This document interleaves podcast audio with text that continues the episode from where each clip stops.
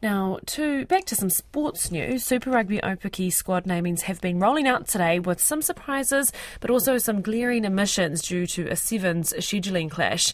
The Aupiki competition, which consists of the Blues, Chiefs Manawa, Hurricanes Poua, and Christchurch-based Matatu, will be played over five weekends early next year.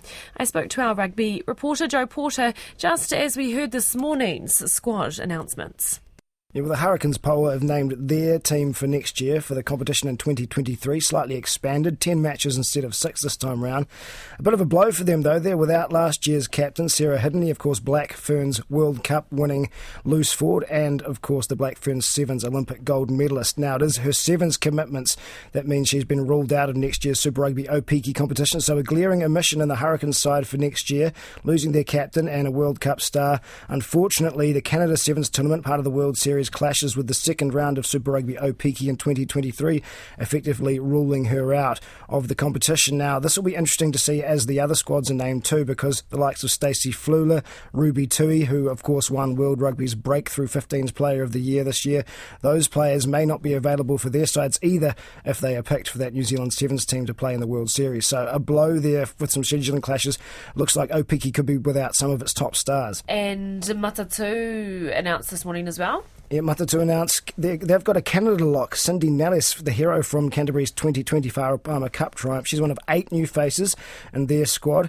Um, she's a former ice hockey, football, and volleyball player and has played in 19 tests for Canada uh, and moved to New Zealand in 2018. So she's someone to look out for. Um, they've also got another new recruit in Sera Naiqama. She's Fijian heritage. She's played for the Waratahs in the Women's Super Rugby competition over there, and she's a former Wallaroos player.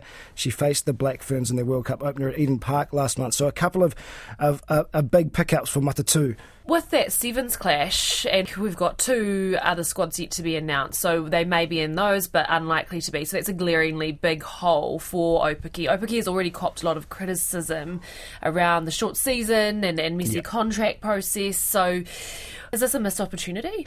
Quite possibly. Uh, it's difficult to say at this point exactly what the reasoning was behind the scheduling of the Aupiki competition. I imagine that was the window they had already been set on. The Canada Sevens. Um, it, look, it's just unfortunate that in the women's game in New Zealand, our very best Super Rugby 15s players are often our very best Sevens players as well. In the men's game, they tend to have separated out a little bit more, um, but they haven't in the women's game. So, look, it's just an unfortunate clash. We're still going to have the likes of Jodie Wu, Aisha Leti Linger, Krystal Murray playing for the Hurricanes, of of course, Aroha Savage, a former World Cup winner, coming in to fill that leadership hole left by Sarah Hirini. So there's still going to be lots of Black Ferns World Cup winners within the Aupiki competition. It's just a shame we're going to miss some of those Sevens women who, of course, were stars during the 15s World Cup as well. Stacey Fluhler was my player of the tournament.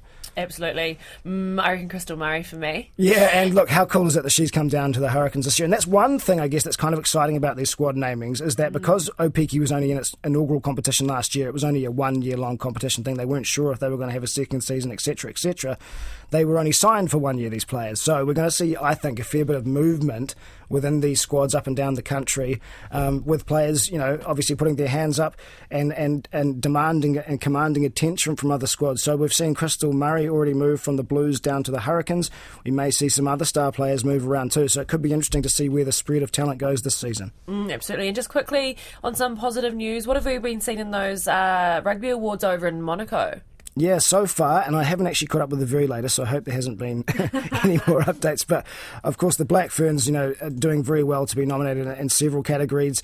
They've already had a couple of winners there. The Black Ferns coach, Wayne Smith, has been named Coach of the Year. Ruby Tui, what a standout performer both on and off the field. The Black Ferns wing, she's been named the 15s Women's Breakthrough Player of the Year, beating out some, some high level candidates, of course.